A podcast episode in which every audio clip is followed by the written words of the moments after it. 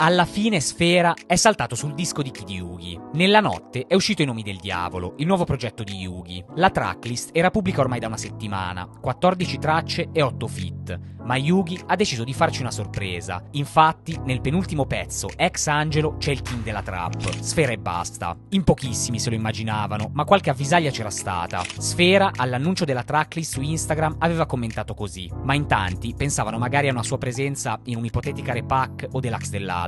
Ad ora, qual è il tuo pezzo preferito del disco? Scrivicelo nei commenti e segui S Musica e quello che la ispira.